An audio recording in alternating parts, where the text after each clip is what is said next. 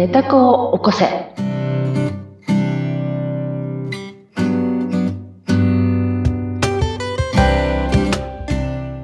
皆様こんにちは。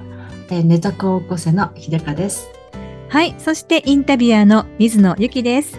秀香さんよろしくお願いします。よろしくお願いします。さて、早いもので年内最後の配信となりました。まあ本当に早い。あっという間でございますね。ねえ、うん8月から始まったこの番組でしたけれども、4ヶ月にわたって、えーうん秀香さんのこれまでのネタ子を起こす人体実験うん。の話をずーっとね、聞かせていただきながら、もう目から鱗が落ちたり、痛いところをチクッと刺されてみたり、気づきがあってあ、それはやらなきゃゃいやいやいやいや。皆さんも同じようにこう思いながら聞いてくださっていることと思うんですが、秀香さんご自身うんこのネタコを起こすという、はい。まあ、人体実う験ん。は、一番近いところだとどのぐらい前からになるんですか？えーっとですね、まあ自分の本音というところを、うん。あの、機嫌を通ろうと思い出したのが4年ぐらい前だと思うんですよね。もう、要するに私の外の、あの、環境に、はい。えーを変えられないと。う。うんん外の環境によって自分がもうドキドキしたり不安になったりしてたわけですけどえ、え。もう変えることはできないって諦めた。うん。自分で自分のことをやるしかないって、ようやっと気づいたのが4年ぐらい前かなっていう感じですかね。でそこから始まったこの人体実験験のその4年ほどの、うん。あの、実体実験結果を、私たちはこの本当に贅沢に 4ヶ月にわたって浴びるように聞かせていただいていて、いやいや、でも、あの、あ、こんなところにね、ヒントがあるんだっていう、なかなかこう日常の中で流れていってしまうところで、あ、ここに気づけばいいんだとか、あここがポイントなんだなっていうのは随分と教えていただいた気がしております。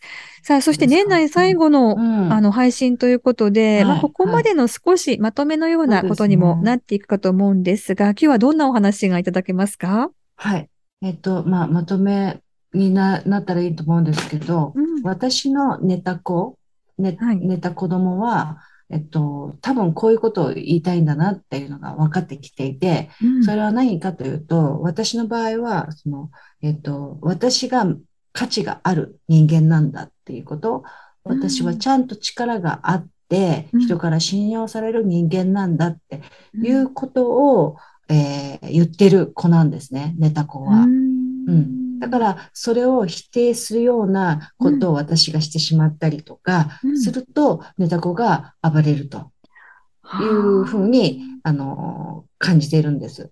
逆に言うと、その部分を私が、こう、えー体感してあげたりとか、うん。えー気づいてるよって言ってあげたりとか、えー意識をすることで、えー自分の寝た子はちゃんと満足して、うん。えーますます自分も力溢れ出て、うんえー自信もつけられるしっていうことになってるなっていうのが、あのまあ、まとめというか、うん今のネタ子、私のネタ子はそんな感じなんですね。ううんん。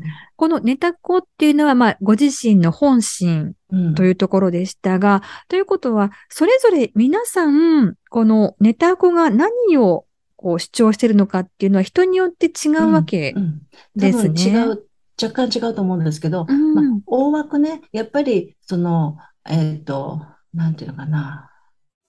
一番、その、本当私が、あの、ちょっと困ったことがね、若い頃にあった時に思ったことなんですけど、えー人に依存しなきゃ生きていけないっていう方がいて、うん。うん。その依存する理由っていうか、依存しせざるを得ないっていうのは自分がいないからなんですよね。自分が不在だから、ネタ子が不在だから、人に依存しちゃうわけですよ。うん。うん。それで依存しちゃうと自分が一瞬楽な気になっているんだけど、うん。結局依存先を探す人生になっちゃうんですよね、ずっと。うんうんうんうんでそういう、まあ、知り合いがい、いたんですね。うんで、えっと、そうじゃなくて、自分を信じられるは一番いいよねって、その時はまあずっと気がついたわけですね。うん依存してる人たちを見てそう思ったわけですね。で、さらに、自分を信じられるっていう人が一番やっぱり自分がみんな幸せだと思っていて、はい。皆さん全部、全員はそうだと思うんです。自分がうん本当に信じられると、自分のことを信じられるという人。うんうんで、その信じるという言葉は人それぞれだと思うんですよ。うんうん私はその、えっ、と、エネルギッシュであるということとか、信用だったりとか、うん、と、絆だったり、うん。うん。うんそうだな、平等とか、うんうん。そういうのがすごい好きなんだなって思ってるんですけど、はい。えーそういう価値観うん。の自分がいる。うん。そういうのが好きな自分がいる。うんうん。ということに気づき始めています。うん。人によってそれがもっと友愛だったりとか、うん。うん、優しさだったりとか、うんいろいろだと思うんですね。その自分を自信持つといううん。パワー、うん。うん。その中身をね、うん。言葉にすると違う人もいると思うんですよね。うん。うん。えーまずは、じゃあ自分を信じていけるというネタ子がこういる。いる。あの、自分を信じてほしい。そ自分を信じられるっていうところの本心は、皆さんは共通なんだけれども、そこのアプローチの仕方はそれぞう。れやはり違違ううってことですね。と思ってます。うん。うん、で、今回までいろいろ聞いてきた中で、やはりこう、イライラしたりとか、はい。いろいろこう、ネタ子ちゃんが信号を出してきますよね。うんうん。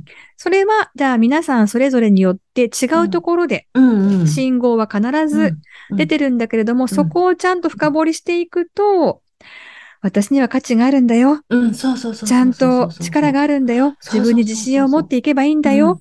っていうネタ子が、うん核としてはうんいてくれるはず。うんでも先ほどの、えーネタ子が不在で依存症になってしまうっていう知り合いのお話も、ちょっと自分の中にも心当たりがあるっていう方もいらっしゃるかもしれませんようんね。うんネタ子が迷子になっちゃってるそうですね。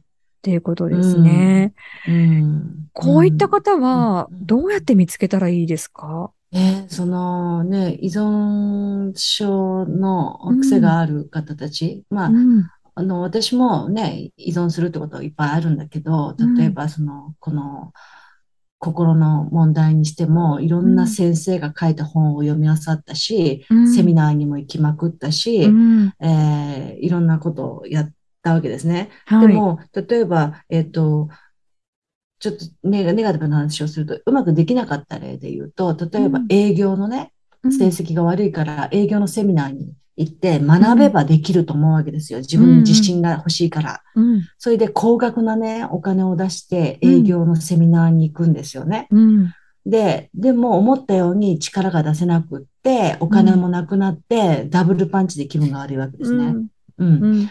うん。で、これは何かというと、これ依存なんですよね。うん。今ならわかるんです。依存なんですよ。はい。ま、学びというのは、うんえっと、自分、知識を学べるけれども、うん。えー知識は学べるんだけど、うん。うーん、えーなん知識は学ぶことができるんだけど、うん。えー自分の中の力を、えー信じたりとか、うん自分の力を感じたりとか、うん。いうのは知識じゃないんだと思うんですよ。うん。うん。ううん。ん。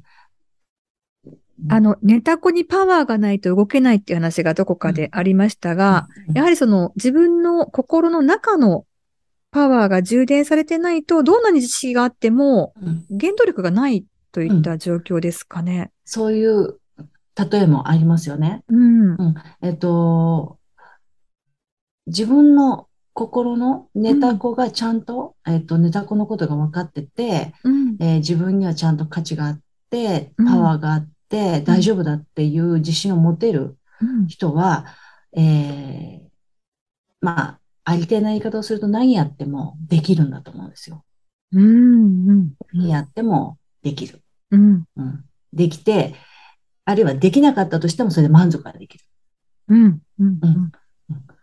要するに、これは自分には向いてなかったんだとか、うんはい。自分はこれが違うよっていうことをさ分からせるために自分がトライしてみたんだとか、そういうふうに思う、思えるんですよね。自分に自信があるから。はい。うん。だけど、依存しちゃう人っていうのは、うん今の私、さっき言ったように、お金を出して学びに行ったのにできないっていう経験をいっぱいしちゃう。うん。いっぱいしちゃう。なるほど。だんだんだんだん、うんううんん、こう気分が悪くなっていく。そう、いさらに気分が悪くなる。で、さらに気分が悪くなるってことは、ネタ子から離れてるよっていうネタ子のサインなのに、ああ、そうでしたね。そう。うん。うん。それすら気がつかなくて、さらにお金を出して時間をかけてまた違う工学セミナーに受けたりするんですよ。うん。うん。で、やっぱり違ったみたいにな。ると、どんどん離れてって私のネタ子はどこに行っちゃったんだっていそうう、なんです。そうなん本です。心はどこだっていうことになるんですね。そうなんですよね。でもやはりそういっうんたあの、こう、イラッとしたりとか、何か違うぞとか、うんうまくいかないなって言った時にうん、サインだっていう話も今までありましたよね。はい。はい。それはどのように活かしていけばいいんですかうんと、サインだ、このネタ子を起こす、あの、ことをしたいのは、私は自分で自分の機嫌を取りたいと思っていて、うん。自分で自分の機嫌を取れるようになったら最高の人生を送れるんじゃないかって思ってるんですね。ええ。うん。要するに自分を満足させられるのは自分しかいないって、うん。結果出せるから。うん。うん。それ、それこそが自分の人生だ。ううんん、最高の人生なんじゃないかって思ってるんですね。で、でも世の中にいっぱい情報があって、いろんな興味関心があるものもいっぱいあるし、うん。チャンスと見えるようなものもいっぱいあるしう、ん。うん。あの、いろんな現象があって、はい。うん。だから迷うしわからないのですよね。うん毎回毎回。わからない。うん。うん。わからないからやってはみるんだけど、その時の気分なんですよね。うん。うん。気分がどうなのかっていうことを自分に、うんこう、フィードバックがでくるのを感じ止められるかっていう。うんだからどこまでもやはり自分と向き合うことが大事なんですね。すごいね、好きなことって何時間でもできるじゃないですか。うんうんうん。そそういう感じです。努力という言葉なくてできますよね。好きなことって。確かに時間を忘れるってことありますよね。はい。それが自分のネタ子に近いっていうサインだと思うんですよね。だから、その逆はうん。ネタ子から離れてると。すごく辛い、しんどい、うんイライラする、機嫌が悪い、気分が悪い、うん。意地悪な人がやってくる、うん。よくつまずく。うん。これはうん。違うよっていうサイン。で、その時に、じゃあ、自分で違うんだったら自分はじゃあ何なんですかって自分に聞いてあげるっていうこと。うん。うん。そこですよね。そう、そこですよね。うん。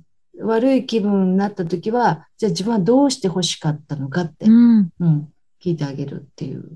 これをやると、だんだん自分が分かってくる。うんきたなっていう。そうですね。あの、すべての現象とかは自分の相手のせいでもないし、うん、自分が感じてることも実は違うっていうん、ううん、うん。とこに気づいていくとうんうん、自分で自分をうん褒めてあげたりとか、こう抱きしめてあげたりとか、そういったところに目が行くようになる。うん、うん。うん必ず、そうすると違う現象が。あ、はい。そうですよはい。ね。違う現象が来ます。うん私の鳩がいなくなったその逆ですね。うんうん。そうですね。うーん、やはりこう、どこまで行っても、うん。自分のことは自分でちゃんと 面倒見てあげないと、あなたはあなたよっていう、あなたのことをちゃんと見てくれてるのはあなたよそってう。いうところに本当にそうだと思うんですよね。行き着くわけですもうね。ね、世の中出てると叱られることばかりだったんですね、私。うーん本当に。だから叱られないようにとか、うん、褒められたいから褒められるようにって一生懸命頑張ってた。それはありますね。褒められたいから。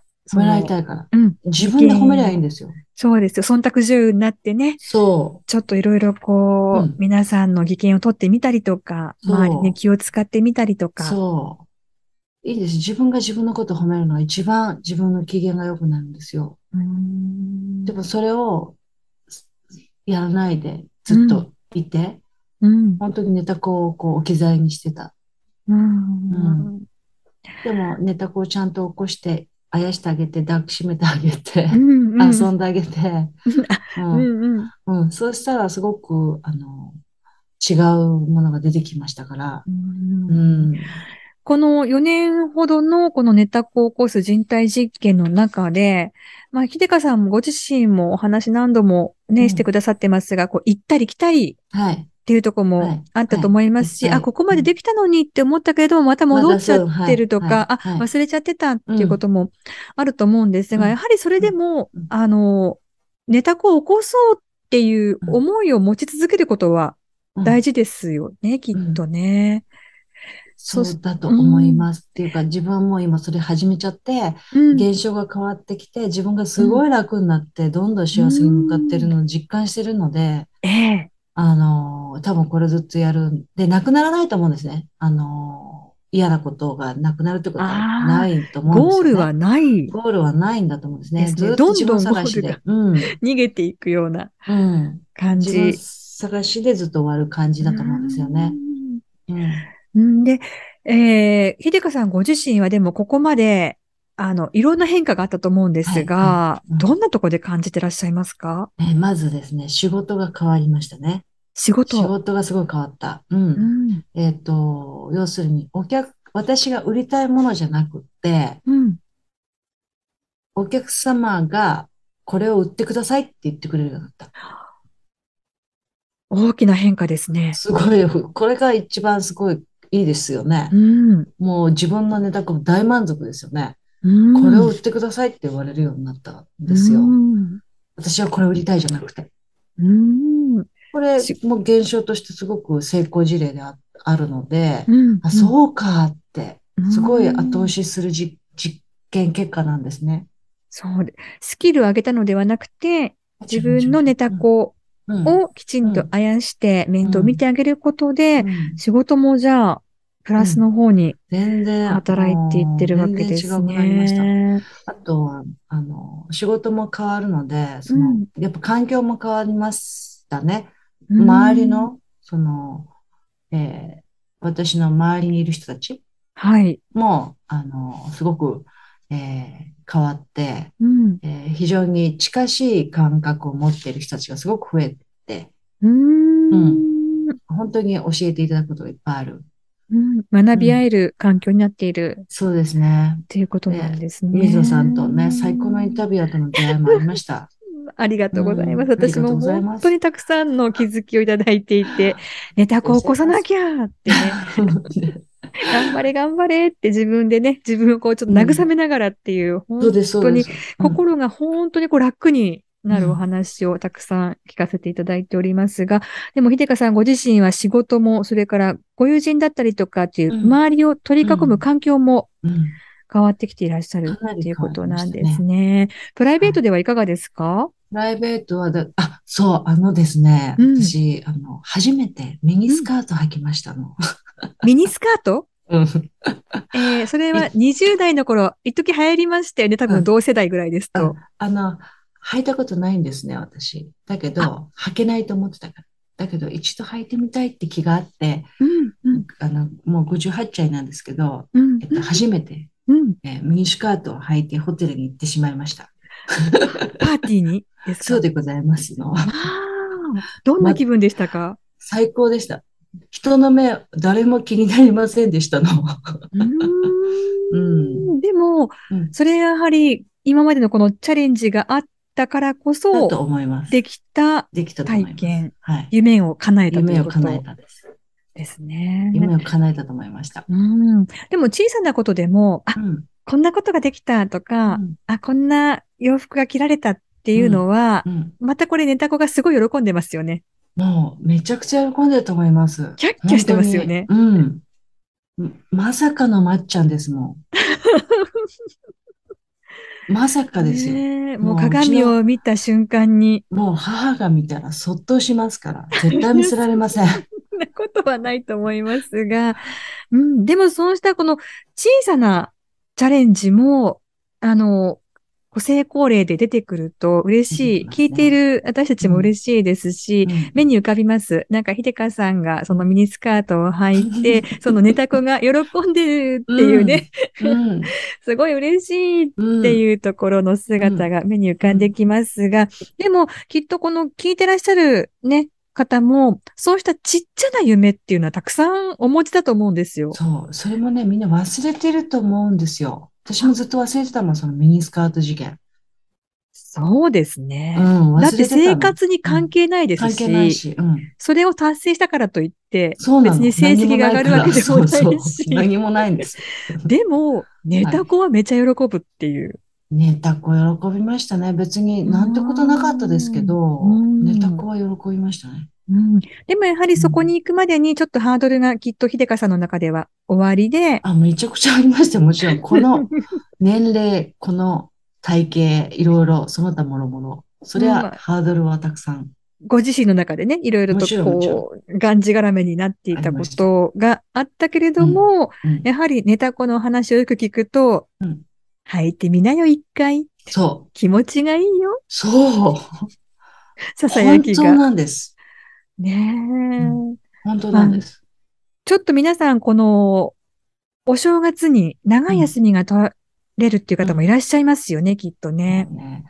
そうするともう小さい時のね、何を夢って思ってたかって思い出されるとよろしいと思いますのね。本本当。に。忘れてたもん、私。うん、うんチャンスですよね。チャンス、チャンス。ネタ子ちゃんとちょっとお話をする。そうなの。でね、その時の自分の気持ちと、あとうん周囲のことをよく見てってほしいなと思うんですよ。ええ周囲からどう見られて自分の心がどう動いたか。で私が想像してたのは、その洋服を着てった時に、周りの人がどう見てるんだろうっていうのも一応観察はしてるんですね。はい。うん。でも、全然引っかからなかったです。あ、そうですうか。ん。私の心が不安になったりとか、そういうことはうん1ミリもなかったです。こんな格好で来ちゃったけれども、うん。変に思われてないかしらとか、うん。大丈夫かしらっていうのはうん。なかった。全くなかった。ああ、すごい。うん。うん。周りの反応はいかがでしたか？ま、周りはね、と帰り際に、あの、その60歳ぐらいの、あのうん、モデルみたいに綺麗な人がいるんだけど、うん。その人が、私も今年はそのスタイル、今年の冬やりますって、可愛いですって、キュートですって言ってくださって、ええ。うん、すごい、あ、やってやって、嬉しいって思いました。うーん。引き寄せですね。やはり見てる方は見てくださってるし。うん。あ、そう、全然、全然大丈夫です。自分の力、自分の心を傷つけるようなことを全くしないようにしようって私は思って出かけたので、うんうんうんううんん。まず何回言われても絶対自分の傷つきはしないと、自分の心をね、うん傷つけるようなことは自分はしないって、はい。うん決意して出かけてるので、いろいろ想定はしてましたよ。あの人あんな年なのにあんな格好してもうお里が知れるわなんて言われた日にあってうん思いましたけど、うん大丈夫でした。またこれ一つ、心が大きくステップアップするそ。の成功例をね、皆さん聞きたいですね。本当ですねどんなことをしてみましたかっていう。ぜひこのお休みの間に皆さん、いろんなことにちょっとチャレンジを小さく小さくね、していただきながら、心を抱きしめながらはい、何かちょっと考えてみます。うん何だひろうなちっちゃい。時にね、思ってたことですよ。ねえあの、ドレス着たいって思ってた人いたと思うんですよね。ああ、ありますね。あの、シンデレラみたいなのうね。ん。着ればいいんですよ。本当ですね。本当に。ねえ確かにいろんなことを少しずつ叶えようとはしておりますけれども、あの、小さいことを忘れてる気がしますのでうんうんうん。うん、ちょっとまた、な、この、あの、お正月休み、お正月休みに、皆さんもぜひ考えて、そうですね。休み明け皆さんで報告会をねしようではありませんか嬉しいですね。本当です。楽しみですねで。すうんはい。ということで、年内最後の配信、はい最後はですね、あの、少しまとめのような形でお話を伺ってきました。そして、最近の秀香さんのこの実験結果の成果なども、はい。本当ね。お伺いできて、非常に有意義なまた回となりましたけれども、また年内から、このね、皆さんへと実体人体実験のここの報告などもしていただきたいなというふうに思っておりますので、またぜひ新年もお付き合いいただきたいなと思います。さあ、そして秀香さんにもぜひ感想、それからメッセージなどもね、お送りいただければと思います。質問もじゃんじゃん受け付けておりますので、はい、ぜひお寄せください。番組のエピソードメモ欄、エピソードメモ欄、それから概要欄になりますね。こちらに URL が貼ってあります。こちらご利用いただきまして、ぜひお送りください。ということで、今回はここまでとなります。秀香さん、今回もどうもありがとうございました。ありがとうございます。ということで、ここまでのお相手は、はい、えー、寝とこ起こせ、えー、の秀香と、水野ゆきでした。ありがとうございました。皆さんはね、良いお休みになりますように。はい、ありがとう。はい、ありがとうございました。秀香さんも良いお年を。ありがとうございます。